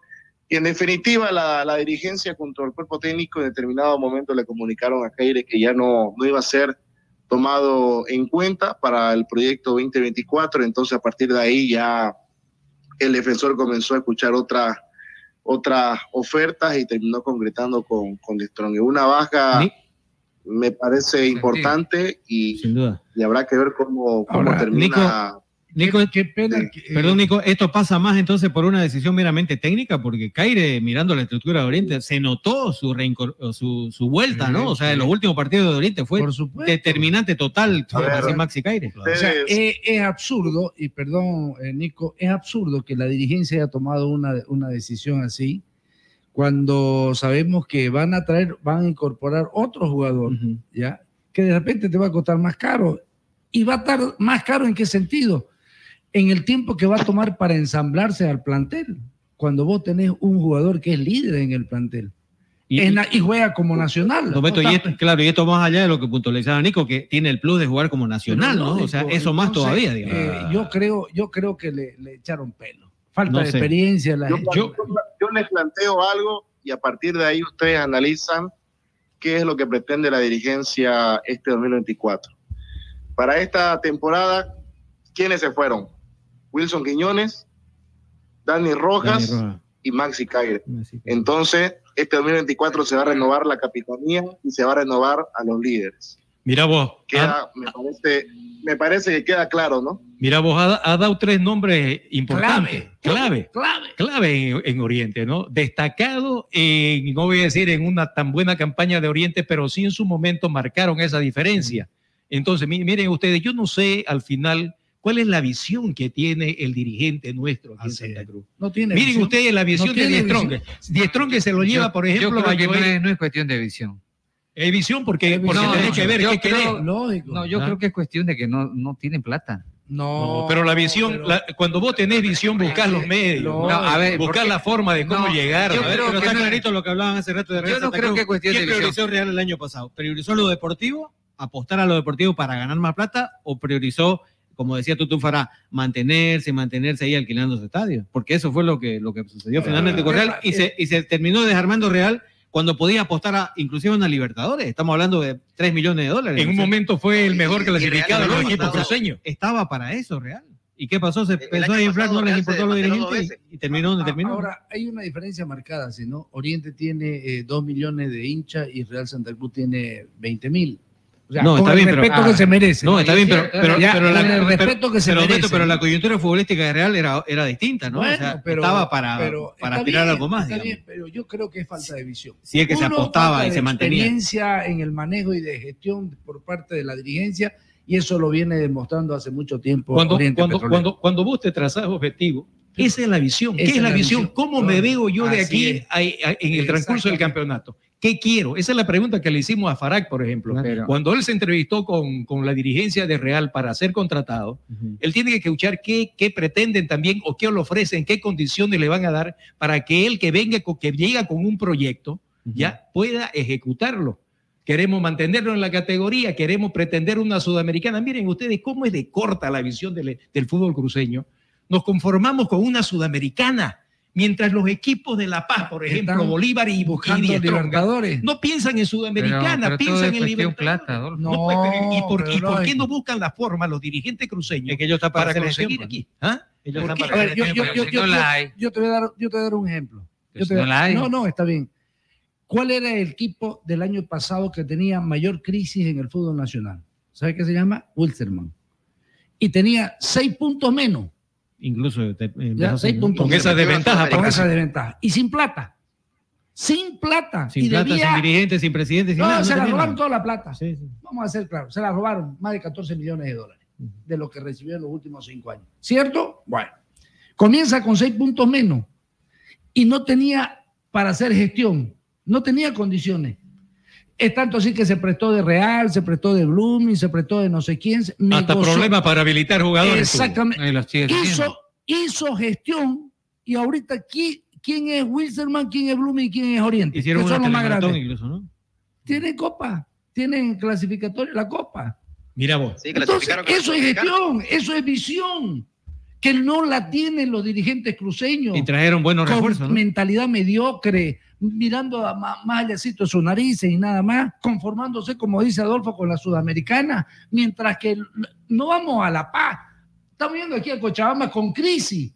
Ni Oriente ni Blooming tenían Tres clasificados a Copa Sudamericana. Tres clasificados. Eso es visión. La U de Vinto, Aurora y Vilton. Eso es visión. Yo- Tomayapo con cuatro meses abajo también clasificó. Tomayapo con cuatro meses abajo clasificado. Y con un equipo Así es. bastante, bastante. Ahí está. Bastante Mira, modesto, ¿no? mira vos, A, mira propósito de eso, aprobaron el estadio, ¿no? ¿Aprobaron ya en Tarija? Sí, sí, está. Ah, bueno, qué bueno. Y el. Ready jugar también, ¿no? Sudamericana en Tarija. Bueno, mira, nosotros aquí vez. hasta esperanzados en tener un torneo sudamericano, aunque sea postizo, ¿no? Porque, porque, porque iba a ser así, ¿no? Si tenían que jugar aquí en Santa Cruz. Pero miren ustedes, yo voy, no, no, no, no puedo, digamos, redondear, porque aquí estamos, no estamos discutiendo, estamos opinando.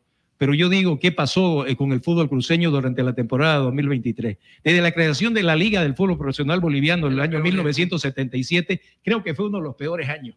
Hemos marcado de nueve para abajo, del puesto nueve para abajo. Y, y Real Santa Cruz, que incluso era, como decíamos aquí hace un momento y colegíamos el mismo criterio, Real Santa Cruz parecía que tenía la posibilidad de brindarnos a Santa Cruz una, una, una participación Sí, sí, sí. internacional. Pero ¿qué pasó? En, en el interín de los, de los pases, dos o tres jugadores clave de Real Santa Cruz se fueron. A, a- a Oriente Petrolero este, García.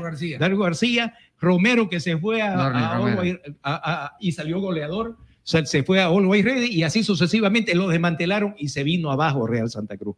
Se vino abajo. Ahora, ¿qué digo yo? Estaba cerca de clasificarse. Estaba claro, sí era la esperanza del fútbol cruceño, estaba, estaba, si quieren ustedes, por encima de las grandes expectativas que siempre nos generan Blooming y Oriente, denominados los grandes de Santa Cruz, y era Real Santa Cruz que estaba sacando la cara en ese momento. Entonces, ¿qué pasó? Yo creo que en líneas generales, el fútbol cruceño del año 2023 nunca fue por todo, quiso conformarse con poco y nos dejó sin nada. Es lo que pasó. Te lo ha resumido. Bueno, y ahora la esperanza de que esta, mala, esta mala experiencia pues puedan sacar mejores conclusiones, ¿no? Mm. Yo sí, yo sí, yo sigo diciendo de que visión siempre hay. Visión hay, hay, hay, ¿qué, qué te puedo decir? Pero es que la visión Análisis de lo que puede Carlito, la suceder. visión ahí Yo en va eso, acompañado con gestión. Quizás es ahí está el error, ¿no? No hay una, no está la La visión va No hay la- con la gestión. No hay el equipo ideal para pues, tener una, un norte más claro, para hacer gestión. Eso se crea, ¿no? eso se forma, Pero eso se tiene que hacer. Yo creo que en estos momentos no hay, eh, salvo Bolívar y Strong, que son los equipos que por, por clasificar a torneos internacionales eh, tienen una espalda económica muy importante, bueno, ni qué decir de Bolívar, ¿no? Por- Porque ellos van por ese objetivo, Carlos. No, ellos tienen van por ese plata, objetivo. Tienen plata. claro eso, pero tienen, tienen plata, plata. tienen plata porque refuerzan con lo que ganan por clasificarse. Por supuesto. El por que no se clasifica no puede disponer de recursos porque no se lo Pero gana. por supuesto, ¿quién tiene más, más clasificación internacional en, de- en lo que va el fútbol profesional que vos dijiste en 1977? Son los de allá. Ya, yo, yo te Son los de bueno, allá. ¿Y, y por qué, ¿Y por qué nosotros y recurro, no? recurro Ah, Eso es lo que yo eso desde que nació. No, No, pero pues, es que no podemos seguir con lo que Adolfo, nacimos, pues, ¿no? Adolfo, yo recurro a lo siguiente. Hace unos cinco años atrás, cuando campeón salió Wilstermann, ¿quién tenía el mayor presupuesto? Bolívar, con 350 mil dólares. No me lo estoy inventando. 320, creo que 320 mil era Stronger y Oriente que tenía creo que como 200 y pico. y Blooming que era el que 150 y, y Wilson tenía 150 igual que Blooming salió campeón y dos años salió campeón. Dos años salió campeón. Entonces, ganaron con Zamora, ganaron con ¿te acordás? ¿te acordás Fito? y era el cuarto o quinto campeón. que tenía eh, más bajo presupuesto entre, lo- eh, en- entre los mejores estaba Oriente y Blooming. Entonces es poca visión del no saben administrar el fútbol cruceño. Vamos a ser claros dirán que somos anticruceños no me importa que digan No, que definitivamente digan. no ser anticruceños y la preocupación precisamente cabalmente es esa. esa. Hasta, hasta llega al extremo de que uno de alguna manera con, con exteriorizar, digamos, el sentimiento que tiene por el fútbol cruceño, hasta se hace, ¿qué te digo yo? Hasta, enemigo hasta se hace, ¿qué te digo yo? Este, no te voy a decir, ante la opinión pública de repente nos, nos pueden resistir, pero le estamos reclamando eso, lo que nosotros Porque necesitamos, en lo que que sí. queremos. No, ¿Me y que confiamos en que sí se puede. Lógico, y que no se va a poder. hay que- ¿Qué tiene hay de diferente? ¿Qué tiene de No, diferente la ninguna. dirigencia, la dirigencia del, de- del interior del país con la nuestra? La falta de visión, la falta de querer llegar, porque para querer llegar no puede. El, el tema es que el que no sabe a dónde ir no tiene a dónde llegar, pues, ¿no? Porque no tiene un punto a dónde llegar. Cuando yo me trazo Miren, un objetivo. Y para sumarle. ¿Ah? Sí, no, pero para a ver, hay mucho. lo que ustedes dicen, ¿sabe qué? Y no Fíjense, todo es por plata. ejemplo, la falta de visión que falta todo dirigencia cruceña comparada Es con la impo- de la es ciudad de La vital. Paz. Es importante. Es, importante. Para vital para fichar, Pero todo. cuando vos tenés una visión clara, mar y tierra para poder jugar en Villa Ingenio y lo lograron. La Así Copa es. Libertadores de América se va a jugar en Villa Ingenio este año. Olgo Ready va a ser local ahí frente a Sporting Cristal. Hicieron las gestiones para comprar luminarias, hicieron las gestiones para poner el pasto de- sintético a pasto natural, eh, co- acomodaron alrededores del estadio. O sea, hicieron gestión. Y eso también le está faltando a la dirigencia cruceña. Quieren que todo lo hagan. Pero ¿cómo no hacer gestión si tiene al presidente de la federación como dueño? la cancha, ahí recién se preocupan. Cuando Pero, nosotros empezamos ¿Cómo no va a tener peso que eso? por qué los equipos son débiles, ahí recién quieren traer refuerzos. O sea, pero ellos no nace de ellos el querer mejorar. Y esa es la pobre mentalidad que en este momento tiene la dirigencia cruceña, lamentablemente. Nico, para ir cerrando el tema Oriente y el contacto también, eh, ¿hay la posibilidad de conocer cuál podría ser el equipo que presente Venegas este día domingo? A ver, la duda eh, está claro que la tenemos nosotros, pero también hay un tema importante y es cómo están evolucionando principalmente en el arco, las opciones que tiene Oriente, tanto Torres como Cordano, los arqueros que eh, en este arranque de pretemporada se han recuperado de distintas molestias físicas, entiendo que ya están aptos para, para jugar y yo creo que esa es la principal duda que tiene Rodrigo Venegas. Eh, querido Fito, compañeros, ¿quién ataja para el superclásico del fin de semana? Yo entiendo y comprendo que si lo traen a Cordano desde Bolívar es para que sea titular, pero ojo con Torres, que igual es un buen arquero, ha demostrado varios partidos ser eh, una figura en la pasada temporada con Real Santa Cruz.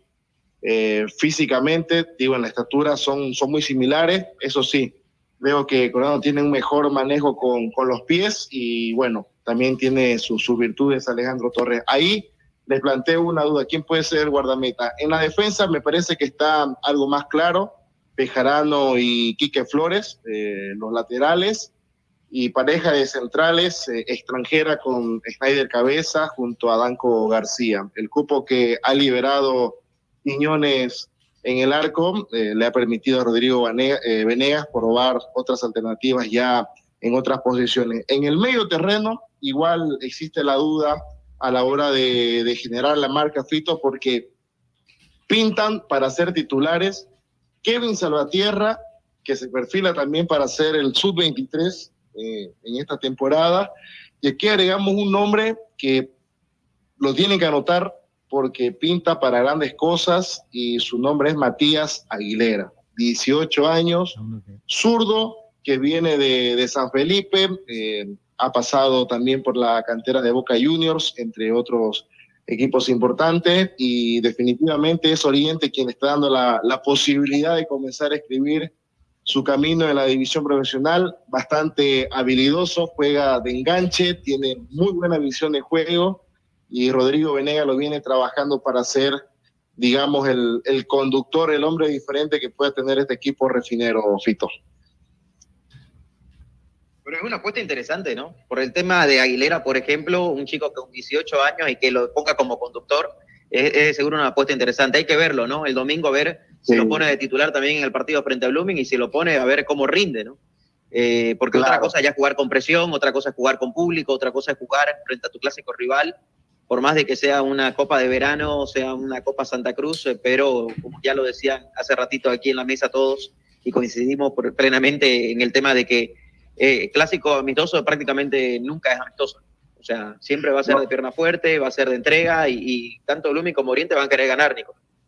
Exactamente. eh, a ver, el cuerpo técnico entiende que también tienen que, que llevarlo de a poco a Matías eh, y consideran que, el clásico es una buena oportunidad para que vaya, eh, digamos, agarrando confianza, para que vaya conociéndose más con, con los compañeros, para que agarre ese contacto con, con hinchada, un Oriente que por lo general lleva arriba de 10.000 personas cuando juega de local, entonces termina siendo una apuesta, condiciones tiene, vamos a ver si, si puede terminar plasmando en la cancha todo, todo lo que puede ofrecer y de ahí en adelante Riquelme pinta para ser el, el nueve titular. Hay que recordar que en Oriente, y esto para, ya para finalizar, Fito compañero, a Oriente le queda un cupo de extranjeros por cubrir y se van a tomar, creo yo, un tiempo para ver, para buscar en el mercado, tanto nacional como, como de afuera, para cubrir ya sea un futbolista de marca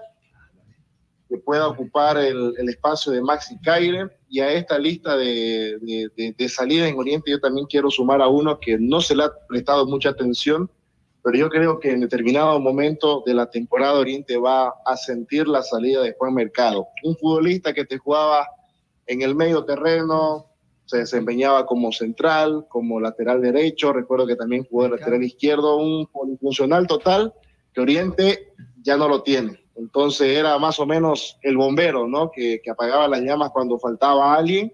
No lo tiene, tampoco está Caire y vamos a ver si el cupo de extranjero lo termina ocupando más en un futbolista con característica defensiva o un delantero, que en principio ese era el objetivo. Eh, Nico, ¿dónde se fue? ¿Usted sabe dónde se fue Mercado? A FC Universitario. Ah, ok. Gracias, gracias. O el Se fue Copa Cochabamba, Sudamericana. se fue Cochabamba. Exactamente. Bueno, gracias Nico ¿ah? por la información ahí tanto de Blooming como de Oriente Petrolero y ya vamos a estar en la próxima semana a ver analizando lo que deja este superclásico. Un abrazo Nico. Perfecto, un placer como siempre. Abrazo grande para todos. Gracias. Ahí estaba Nicolás Her- ¿no? de lo que se viene desarrollando la antesala de este superclásico, la Copa Santa Cruz que se juega este domingo a las 19.30 en el Estadio Ramón Tawich Aguilera. Hacemos una pausa, ya venimos.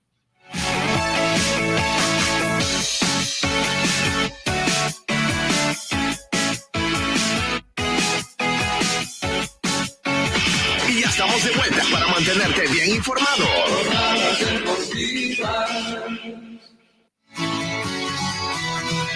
Hacer crecer tu negocio, remodelar tu casa o comprar el vehículo de tus sueños ahora es mucho más fácil, pues nuestra experiencia y solvencia nos permiten ofrecerte el crédito que siempre anhelaste, ayudarte a cuidar tu dinero, financiar tus sueños y brindarte ventajas y soluciones reales a tus necesidades financieras. Somos tu cooperativa de ahorro y crédito Jesús Nazareno. Visítanos hoy mismo. Estamos para servirte. Cooperativa de ahorro y crédito Jesús Nazareno RL. Nuestro interés es usted. Esta entidad es supervisada por ASFI. El auténtico sabor del pollo a la brosted en el Sabrosón. Visítanos con la familia y amigos desde las 7 y 30 de la noche. Pollo a la broster Sabrosón. ¡Qué ricos que son! Quinto anillo entre Avenida 2 de Agosto y Alemana, a una cuadra de la Avenida 2 de Agosto. El auténtico Sabrosón. Pedidos al 766-29-819. ¡Qué ricos que son! No, no firme por firmar. Antes consulte con su abogado. Es un consejo de Marco Antonio Jaimes Mier, abogado litigante, asesoramiento jurídico en general. Calle Celso Castedo y Beni, edificio Platinium, celular 709-51864, teléfono 335-3222. Todas las especialidades médicas con una atención cálida y profesional. Unidad de terapia con equipos de alta tecnología. Clínica Bilbao. Avenida Monseñor Santisteban, 482, diagonal al Center. Clínica Bilbao le devuelve su salud. Grupo Fide Satelital transmite desde calle Mercado número 457 en Santa Cruz de la Sierra. Y ya estamos de vuelta para mantenerte bien informado.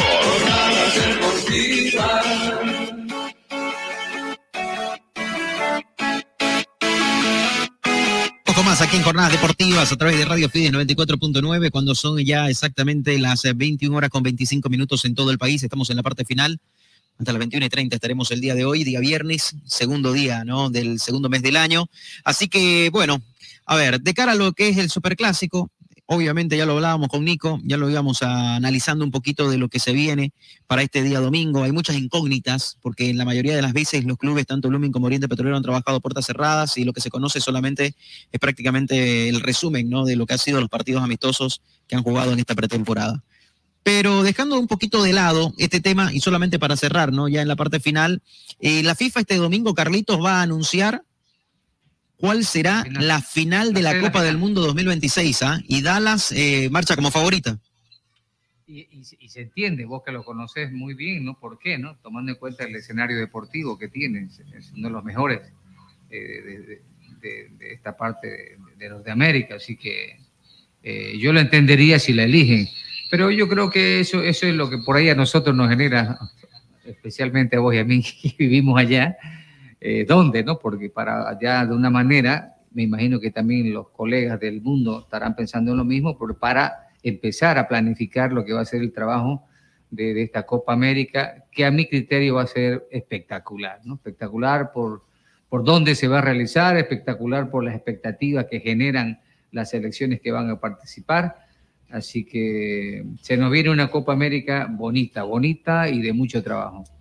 Además, eh, eh, está en un país que, que va a tirar la, eh, la casa por la. A ver, Fito, vos tuviste la experiencia de estar en la Copa Centenario, por ejemplo, en Estados Unidos también. Y ahora se eh, repite una cosa similar, ¿no? Así es.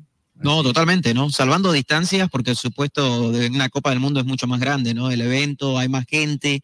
El 2016 fue un lindo examen justamente para Estados Unidos por albergar un torneo importante y lo va a hacer este año también con la Copa América, ¿no? No nos olvidemos de que en junio de este año arranca la Copa América acá en Estados Unidos y se va a jugar durante un mes y que también va a servir para preparación, ¿no? Para preparar precisamente la logística, los escenarios, eh, el tema de hoteles. Acá hay una gran infraestructura en cuanto a hotelería, así que no hay ningún problema en ese aspecto. Pero sí, ¿no? Para las distancias, eh, de seguro también hay que ver, ¿no? En definitiva, dónde lo ponen. Por eso creo que también da la parte como favorito, ¿no? Porque está en la mitad del país. O sea, la gente que vive en California puede viajar en tres horas y llegar a Dallas. La gente que vive en la Florida o que vive en Nueva York, el mismo tiempo tardaría para poder llegar a Dallas. Así que por un tema de distancia también podría ser algo estratégico, ¿no? Para la FIFA, de que Dallas sea prácticamente la sede de la final. Y algo que también podría ser inédito, ¿no? Es que en el Mundial 2026, si se llega a jugar en el estadio AT&T, ¿no? Que es el de Dallas, donde juegan ahí eh, en el fútbol americano, porque es un estadio de fútbol americano, ¿no? Y ahí juegan precisamente los Dallas Cowboys. Eh, es un estadio cubierto y sería por primera vez en toda la historia de la Copa del Mundo de que se juega en un escenario que sea completamente techado. Así que también por ese lado se hace atractivo de que Dallas sea la final de- del 2026. Yo, la verdad es que eh, creo que todos coincidimos en esto, ¿no? Hay lo- lo- los estadounidenses, eh, sí, eh, como que pareciera que como que está todo orquestado, ¿no? Vos, la Copa América, el Mundial de Clubes y el Mundial. 24, 25 y yo creo 26 que con grandes eventos. acepta- aceptaron todo, lo aceptaron todo. Pero yo digo, debe haber más allá de esta decisión algo que busca este país con el soccer, ¿no? Con el soccer. Y, y y se entiende de que este deporte en el mundo es el número uno, es el número uno, eh, que son campeones ellos a nivel femenino del mundo. Entonces, es una actividad que genera... ¿Sabes cuál es la...? ¿sabes cuál Yo es el creo que hay también una filosofía, hay, una, hay un objetivo, creo, de ser político. ¿no? campeones mundiales de, de aquí 10 años. Y lo van a conseguir. ¿Te imaginas vos? Lo van a conseguir. Entonces, De repente. Son potencias emergentes en el no, fútbol. pero ¿no? por supuesto, y Claro. además un gran negocio. Claro que sí. que te mueve de ahora, todo. ahora, te mueve de ahora, todo. ahora, no se olviden ustedes que el primer intento para ingresar al mundo grande del fútbol fue cuando en su época el Cosmos de Nueva York, con Pelé, con Beckenbauer, con todos los, con, con otros jugadores más, este, un paraguayo que no me 78. acuerdo, Cabañas, Pero no le fue bien, ¿no? No, no le No. fue bien, pero este Era- segundo eran otras intento- épocas, ¿no? Eran No, otras épocas. Lógicamente, eran otras épocas, pero esa, esa visión todavía se mantiene de alguna manera. ¿Por qué han querido retomar el rumbo de repente que en ese momento no le dio el resultado esperado? Porque el soccer no era el principal. Ahorita se está constituyendo, Está no es el creciendo, principal crece, pero está, crece, está crece, creciendo. está creciendo. Entonces, si ellos están, están este, permitiendo, digamos, que crezca, es precisamente porque la visión que tienen ellos es esa. esa. Y vos sabés Ahora, que- si a España 42 años le costó ser campeón del mundo, Exactamente. ¿por qué Estados Unidos, eh, que viene a retomar y tiene las condiciones más que España, E- económica, y de organización. Así, así es. Este, ¿Vos crees que en 10 años más no? Pero por supuesto. No, yo no lo dudo. Ahora Por nomás ya es potencia en Centroamérica, ¿no? En- en- Sí, sí, obvio. ya es una Ya- potencia. y eso es un avance. Y eso es cabalmente merced al trabajo que comenzó con el Cosmos. ¿Cuánto tiempo le costó? Porque Estados Unidos no aparecía en Centroamérica, participaba y era el colero. digamos. Yo me atrevo a decir que es hasta empresarial hoy el objetivo. Pero es que No, también- necesariamente. Porque las grandes marcas, ¿de dónde fluye? ¿De dónde emergen las...?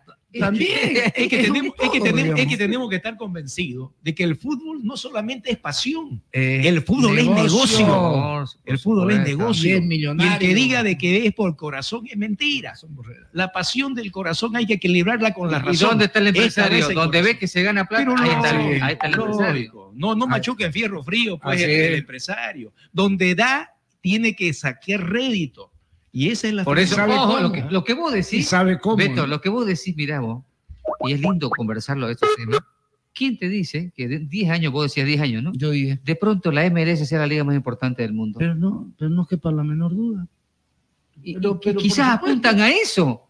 ¿Ah? No, Esta experiencia del apuestan, 2024, ellos- del ellos 2025 y apuestan del al mundial 2026, primero, acuérdate, y Pero- después van a mantener una liga de, de- de muy alto nivel. tienen tres años para Sí. captar mucha Así- experiencia. así es. y no solamente tenerla, sino usarla. Así es. Porque esa experiencia la van a volcar el 2027, si querés, después de que pase la Copa América el 2024, el Mundial de Clubes el 2025 y el 2026 la Copa del Mundo. Mira, ellos, ¿qué, ay, perdón, ¿qué dirán ellos, no? Básquet lo tenemos número uno, el fútbol americano lo tenemos número uno, el béisbol lo tenemos número uno, y el soccer de pronto puede convertirse ¿Por qué no? también.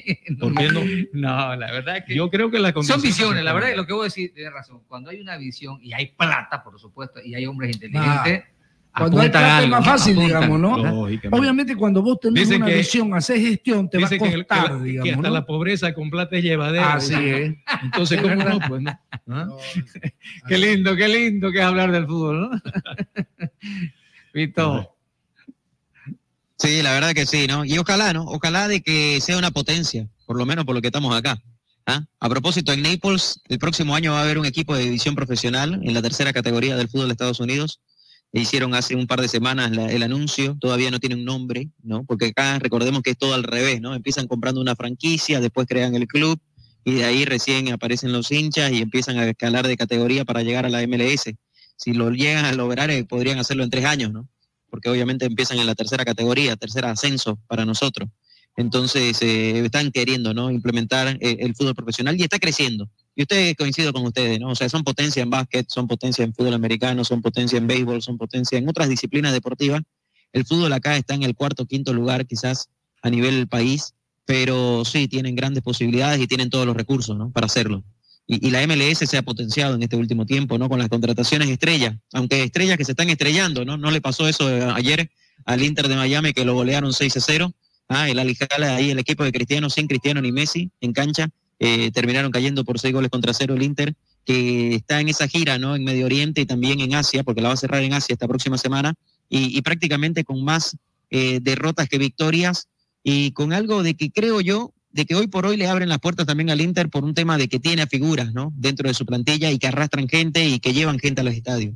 Porque en lo futbolístico deja mucho que desear, ¿no? Para mí, yo dije, al inicio, cuando Tata Martino llegaba a este equipo, yo decía de que no me gustaba para nada y muchos decían, no, pero si viene de salir campeón con el Atlanta, viene de ganar no sé qué, no sé cuánto en el fútbol mexicano, que hizo una buena tarea con Paraguay. Pero otra cosa es la MLS. Y otra cosa es el Inter también. Ah, el Inter es un equipo que lo están armando, es un equipo que, donde el Tata ya llegaba, donde eran equipos que ya estaban hechos, ¿no? Y al Tata yo nunca lo vi derramar un equipo, ¿no? Yo nunca lo vi que formar jugadores para poder tener esa diferencia, Carlos. Tampoco un técnico puede, pues, no. Yo creo es determinante si no tener un equipo compacto, ¿no? Todo de a poco, de a poco. Ha llegado un técnico, no ha llegado un mago. Puede pero- llegar, pues, el Inter y ser campeón de, de- con tres figuras. Hasta ¿no? aquí, aquí yo resumo una cosa del Inter, ¿no? Malo, malo ruido que las nueces, ¿no? Porque al final de cuentas no, no ha tenido la respuesta que Es se que hay tenía que esperar. equipos también, ¿no? Lógicamente los otros juegan también, ¿no? pero que saque el balón de oro y lo haga campeón de una vez, hombre. No, es que Con el sabe que también agarraron y, y- y con lo que llegó el Tata Martino el año pasado y, y lo hizo ganar, ¿no? La, la liga esa que crearon entre la MLS y la Liga MX de México. Eh, entonces esa fusión de liga que, que se va a volver a repetir este año, ¿no? Eh, en el verano. eh, creen de que con eso obviamente ya puso la vara alta en el Inter, pero no, el Inter futbolísticamente, fíjense, no llegó ni a clasificarse a los playoffs en la pasada temporada. Eh, hoy está pasándola con muchos sinsabores, ¿no? Con, o con momentos muy amargos, mejor dicho, eh, en este inicio de año, sacando resultados negativos. Perdió el otro día 4-3 con el equipo de Benzema, después ahora cae 6-0 con el de Ronaldo. Eh, vamos a ver qué pasa después cuando vaya y visite Arabia y el equipo de Iniesta, o, perdón, a, a Japón, ¿no? A China, el equipo de Iniesta, el Kobe. Entonces, yo creo de que los resultados de este, de este tours que está haciendo, porque es más que todo para promocionar también la Liga de Estados Unidos y promocionar al club, más bien está haciendo de que se rían de ellos, ¿ah? porque no están bien preparados, porque no es un equipo compacto, porque tiene figuras, pero son figuras que si dan una pelota y le devuelven un ladrillo es difícil que jueguen. Pero obviamente lo hacen porque está Messi, ¿no? Yo creo que Claro, le abren la puerta porque está Messi. porque está Messi, porque está El Suárez. 21 de febrero va a venir a jugar. Newell Boys acá. Pero ¿ah? es así, ¿no? Es así, pero bueno, todo de a poco, Fito. De a poco puede armarse un gran equipo el Inter y además va a estar a un campeonato donde sí se están preparando también de la mejor manera. Y lo importante es que la MLS crezca en este sentido. Mucho se está comparando la MLS con lo que es la Liga Árabe, donde hay plata. Entonces, ¿quién te dice que el futuro, como lo decía Beto, de- seamos las mejores ligas sea la árabe y la, y la MLS y sean las dos ligas que se pelean por los por las grandes figuras, ya no sea la Premier, ya no sea España, ¿no? El poder económico Está puede cambiando, el ¿no? mundo del fútbol quizá está cambiando Claro, y, rumbo. y los jugadores se están ¿no? yendo donde está la plata, ¿no? Claro. Incluso muchos jeques han comprado clubes en Inglaterra, ¿no? Y están volviendo a, Y- y están a su volviendo país, a su su país. Bueno. Eh, han adquirido experiencia haciendo inversiones. De repente allá, por ahí han ganado. dicho, nosotros invertimos allá, ¿por qué no invertimos aquí? Acá, lógico. No, y, y- y- y gente que no estaba inmersa en el fútbol ha tenido la oportunidad de hacer inversiones en Inglaterra, ha adquirido experiencia en hacer negocios, entonces ahora yo voy a mi, a mi país. Hasta nosotros vamos a interesarnos ahora por la MLS. Si Briseño se va allá, así que Ah. todos a mirar la MLS porque a, a ver cómo le va al boliviano. Y ojalá que se vayan otros más, ¿no? Así es. Así es. Ojalá, ¿no? Ojalá. Bueno, el que se va somos nosotros, ¿no? Porque ya se acabó el programa.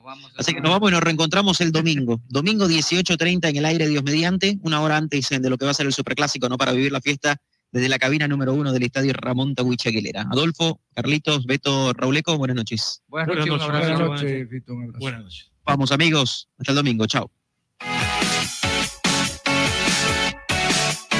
Se acabó. Producciones de la Sierra presentó toda la emoción del deporte. Solamente aquí la vivirás. Jornadas deportivas, jornadas deportivas, jornadas deportivas, jornadas deportivas.